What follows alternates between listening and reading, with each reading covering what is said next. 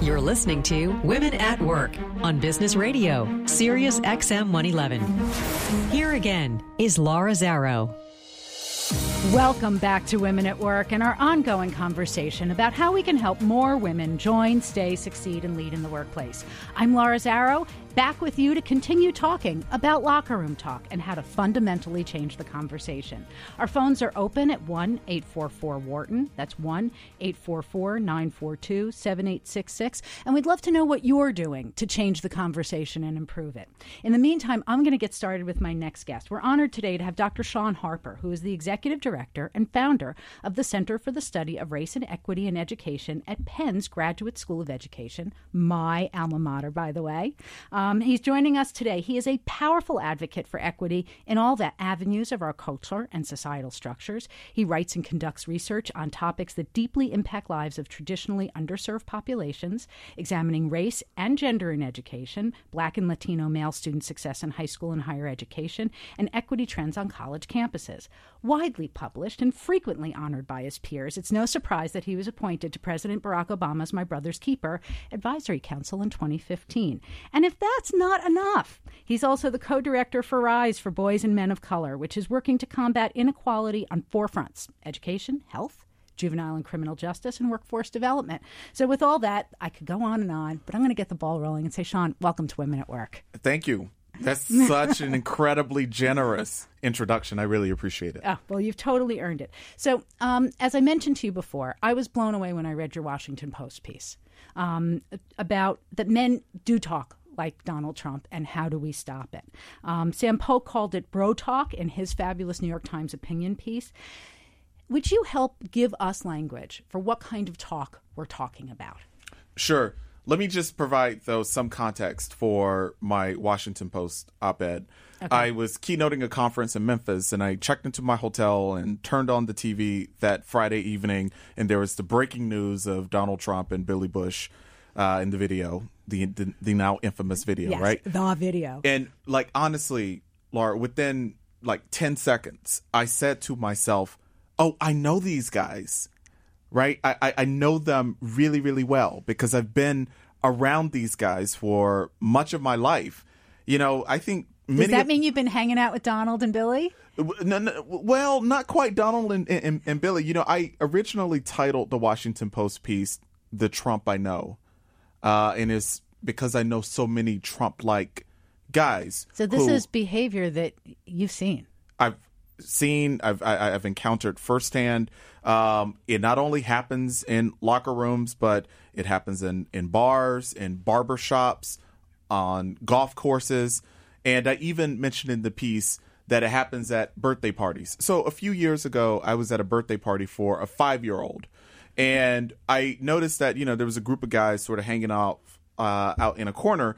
So you know I went over and these were mostly straight guys or presumably all straight guys, right? And you know these were dads who were sort of you know standing off in the corner, you know rank ordering the women and talking about you know which women are hot and which are not and which ones they would do various sexual things to and and, and so on and you know I said guys we're at a birthday party for a five year old, right? This isn't this isn't right. It's also not right to objectify women. So you said this. Yes, I I Thank I've, you. I've amassed for myself a reputation for being disruptive in these ways when, you know, guys are doing what Trump called locker room talk.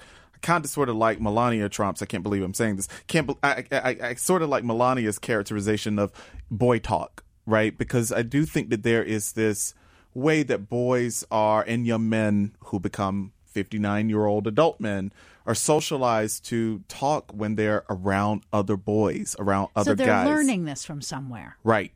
I think that it is born in schools, is certainly born in in families. Um, you know, when boys are coming up and they behave badly, it gets sort of excused as, you know, boys will be boys, right? Um, so I do think that there's something about the excusing of the male boys mis- are fundamentally rougher, bolder, right, right, less exactly. contained, exactly. more raw. Yes. Um, and even in my own research, so I study young men in high schools and in higher education, and young men talk with me in my research about the enormous pressure that they feel when they're in predominantly or all male spaces because there are guys who are sometimes you know saying you know really derogatory things about girls and women. And other guys feel some real pressure to sort of jump in and high five and validate what's being said because it seems that everybody's on this same page. But actually the guys say that that's deep down inside that's not, not really what they who want. yeah. So when we talk about helping women find their own power, the wildness within them, the strength to stand up, part of what we recognize is that when women are given role models and all these figures that they're supposed to identify and learn from that diminish how big they can be, women then believe that's only how big they can be, and it's a journey to break out of it. So I think what I'm hearing from you is that we're imposing a stereotype on young boys that dismisses bad behavior. And then there's something in the group culture that pushes it back upon the boys and young men who may have been freed from it. Yeah, I think I think that's exactly right. Um, I want to be sure here to, you know, attribute the early socialization of boys and the excusing of boys will be boys uh, to both, you know, moms and dads. It's not it's not just the women in their lives. You know, No. there are men who, you all know, the also adults in our culture that. do this. Yeah, not yeah, all adults do this, but but ma- but, many. But when it's happening, it will come from all genders. Yeah, yeah, that's exactly right. What I say in the Washington Post piece is that my research makes very clear that you know a 14 year old high school freshman needs and let's do situate this example in a locker room a 14 year old freshman student athlete needs his coach to stand up and say to the 15 to 16 year old boys that hey this is not how we talk about women right um, the 14 year old doesn't have the confidence to do it and furthermore he needs the peer support so I was going to ask about that. To talk to me more about where when can peers help with this? And when does it need to be an adult and does the adult need to be a role model? Is that the same thing? sure uh, the adult definitely needs to be a role model And behave like one. and behave like one. You know, um, I, I even said in the article that you know, as a young kid, you know, I would be around adult men who would objectify women and in front of me and in front of my male cousins and you know other young boys and i think that we sort of learned the script of how to assess women's bodies and how to uh, you know talk sexually about them from adult men in our lives so you know for young men i think that it has to come from from older men and also reinforced by the women in in, in their lives too right uh, so does it sorry, does it become like a kind of social currency yes and a mechanism for men to connect with each other? Absolutely. Absolutely. I cannot tell you how many times I've heard young men in my research say that there is some currency that comes along with talking in this way, even if you're not being your authentic self, right? That you want to feel like you fit in and you sort of get the cues that, you know, well, th- this is what scores you validation um, in, in these spaces with other men. I do want to go back to your question though about uh, the role of peers. So I do I do have a bit of good news, I, I, I suppose, right? Oh, thank you. yeah. So I've done this uh, study of fraternity men, so undergraduate men in uh, mostly predominantly white fraternities at 20 very large public universities. So think of the quintessential, you know, frat row meets big time sports culture. Okay. Right. And um, I study men in these in these IFC fraternities who had amassed for themselves reputations for not saying and doing sexist, racist, and homophobic things. And furthermore, they were the ones who were notorious for standing up and holding their chapter brothers accountable in the fraternity houses when and in other places when they would say or do something sexist, racist, or homophobic. So the focus of that particular study for me was to first understand like well what is the impetus for these guys right and How can do they find and, their and can courage? we bottle it and you, you, know make all fraternity men drink it right um, but then also to, uh, to to understand how they skillfully navigate uh, you know pressing their peers and holding them accountable and calling them out while also still being like you know a cool bro who okay so if i promise to read the report will you tell me here what was it about these young men that gave them the courage to do it? And how did they what behavior did they exhibit that helped them be successful? Sure. You know they talked about many of them how their moms and dads you know just said to them explicitly that you know these are some really problematic views that uh that people have about women and about minorities and you know so part of it was sort of early pre-college messaging from families. But i would push back uh, on them in, in, in the interviews and say wait are you suggesting that your fraternity brothers your chapter brothers didn't come from yeah, that they good didn't families get the same messages and that they didn't get the same messages? And you know the guys would sort of suggests to me that I'm not sure that they got it, or at least that they heard it in the same way that I heard it and that I internalized it um, as a young person. So that was important for them. It was also important for them to be their full authentic selves. Like they, they understood that there was something quite fraudulent about co-signing on you know these statements and on right. these problematic behaviors and these guys were like look i'm just i'm going to be my authentic self and just say that this isn't right. This isn't who I am. So, the authentic self that I get the pleasure of talking with today is Dr. Shaun Harper, who's the executive director and founder of the Center for the Study of Race and Equity in Education at Penn's Graduate School of Education. Um, and if you'd like to ask Shaun questions or join in the conversation, you can reach us at 1 844 Wharton. That's 1 844 942 7866. So, coming back to the differences in these households, you know, fortunately, um, our kids are growing up in an era where there's different messaging than there was certainly when I was a child, even though, as I talked with Josh Levs about last time he was on the show, we were the free to be you and me babies. But the degree to which that's been internalized and integrated into our sense of selves differs from person to person. Right. And so part of what made these young men um, able to find a different way is it had become part of their self identity. Yeah, that's right. So I think that we need more identity affirming spaces for young men which is something that I advocate for in my in my work uh, repeatedly. Um, you know, gender is often synonymous with women. So if there's any sort of gender focused programming or any gendering of the curriculum in high school or in college, that almost always means that we're going to focus on women's issues, right? Which is so important. I'm, I'm, I'm definitely, definitely not arguing. You know, I teach in gender studies as well. So no, no, no. I mean, I, but I think it's true. And isn't this something that we do when we're talking about sexuality or race that we usually focus the conversation on the underrepresented group. Yeah, that's right. Where we need to close the gap without right. recognizing it as um, uh, multiple as having multiple dimensions. Yeah, that's right. And without recognizing that men have gender too, and that men right. have been socialized to do their gender and perform their gender in ways that are oppressive to women, in ways that make them accidental or inadvertent or unconscious sexist and misogynist.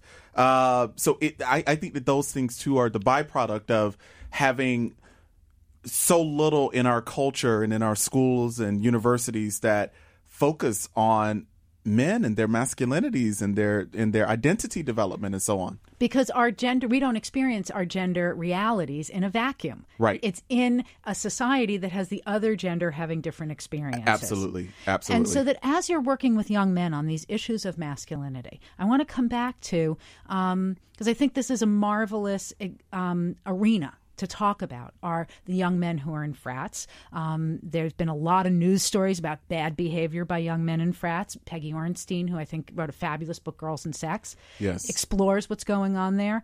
Um, yet at the same time, you're showing us young men who are making better choices, who are standing up as role models to their peers. Right. What's going on? So we know that they have a different sense of themselves. They internalize these messages. In the interaction with their peers, what are they doing that's different so that they're not ostracized or punished for being disruptors? Yeah, so one of the things that these men in this 20 university study did so beautifully is that they found other men in their chapters who also had those same values. They had a way of uh, of recognizing that wait, this guy is just like me. Um, he may be pretending to be like what he believes is the majority, but actually he's more like me. So they appealed to guys that they knew had certain values and had been uh, raised in particular ways and had certain gender commitments, and they started to build coalitions of, of men within their fraternity houses.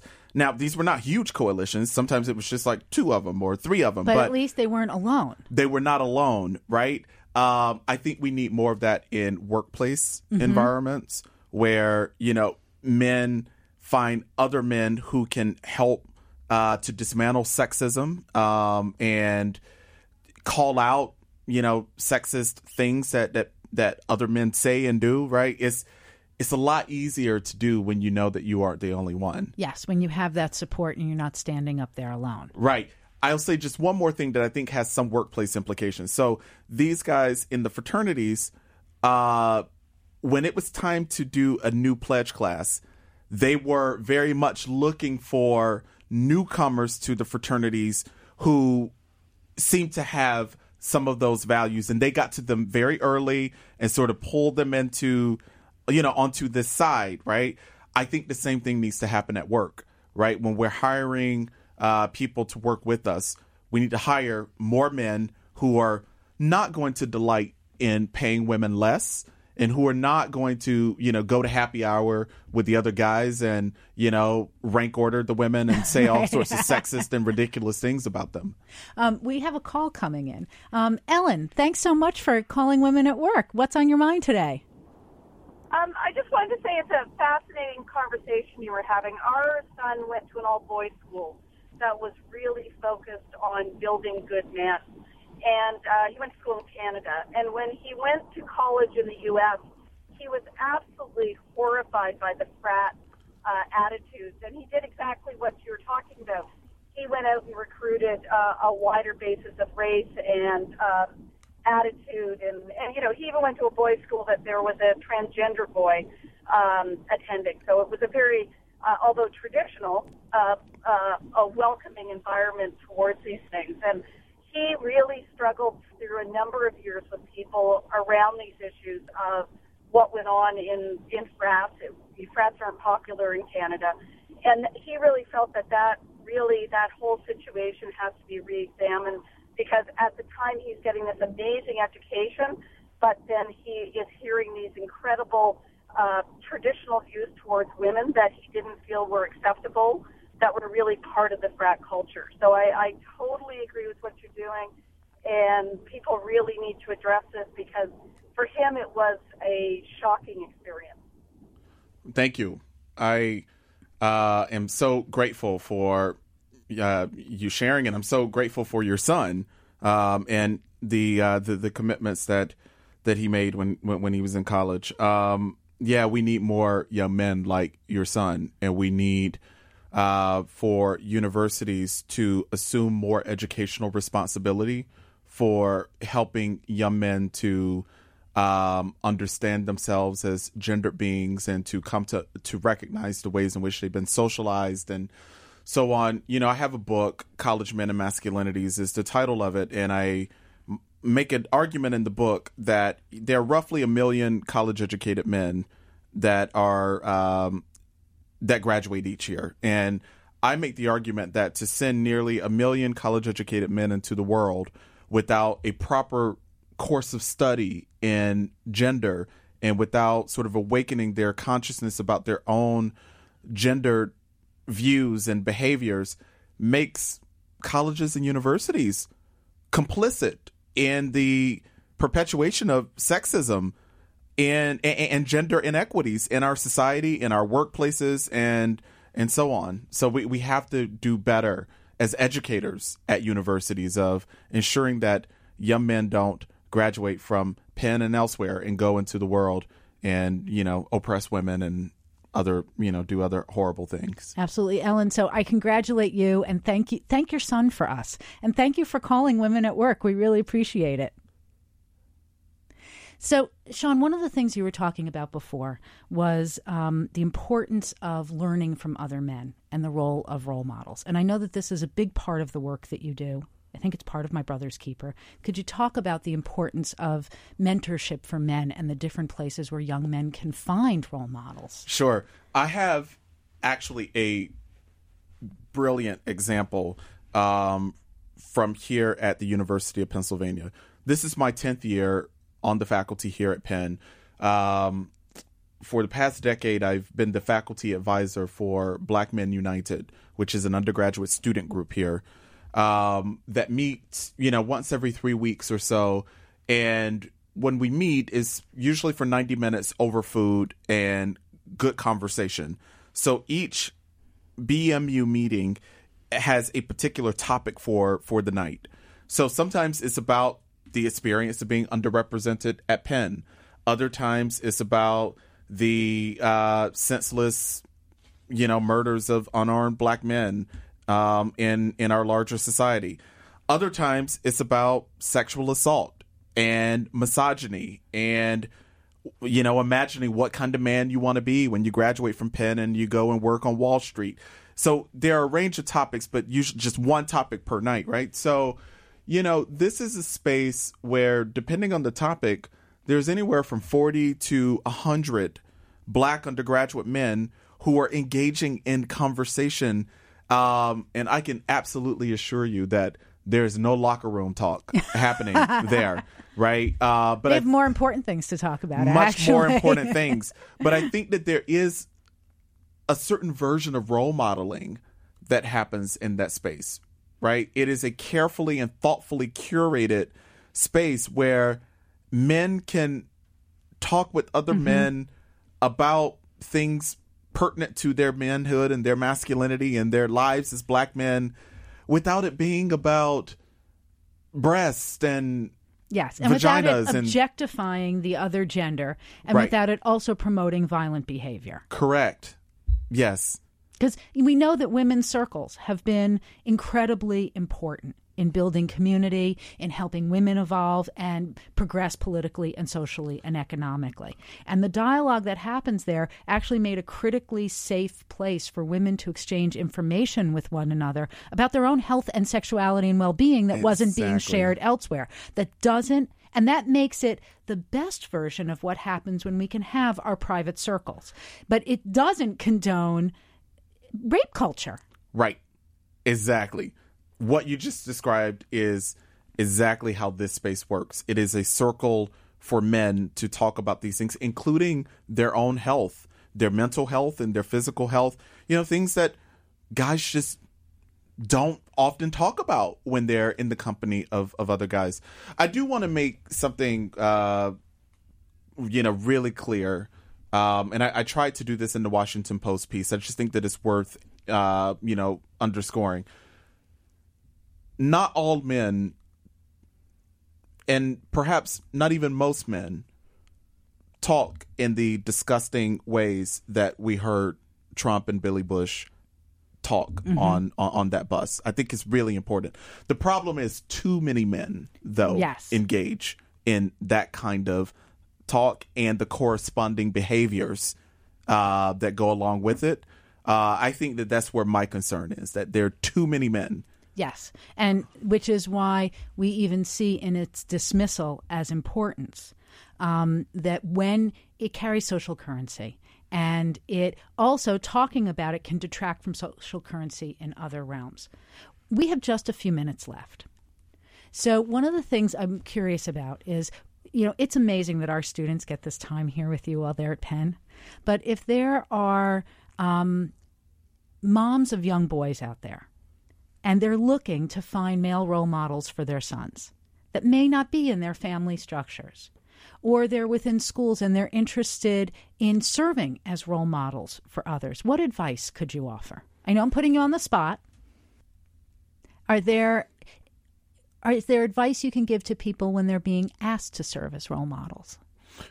Yes, I think that it is important to for role models to not take for granted that young men um, recognize that it's really problematic to talk about girls and young women and older women um, in particular ways. I think that certain adults should sort of take for granted that you know there's no way i can't tell you laura how many times i've heard over the past uh, 10 days that my husband or my son would never talk this way. I've, I've, I've heard this from from women. And you know my pushback has been yeah when you're around right? Like you just never you never know. So I, I i think that we shouldn't take for granted that young men aren't talking in these ways because we've raised them with you know certain values right? I think Yes. that, that that we have to point to you know other other men who don't behave and talk in these ways Exactly. So, with that, I have to say, Shaun, thank you. You serve as a remarkable role model for so many. Thank you for joining us on Women at Work. My pleasure. Um, I'd also like to thank Josh Levs, our producer, Patty Hall, our sound engineer, Dan Baker, and our production assistant, Allie Freed, who did an exceptionally good job with research this week. Our schedule of replays can be found on the SiriusXM website. Tune in next week when we talk with Wall Street Journal reporter Joann Lublin on her new book, Earning It. Thanks so much for listening to Women at Work on Business Radio, powered by the Wharton School. I'm Laura Zarrow with Women at Work. Have a great week, everybody. We oh, yes, we can. I know we can. can. Yes, we can. Great gosh almighty. Yes, we can.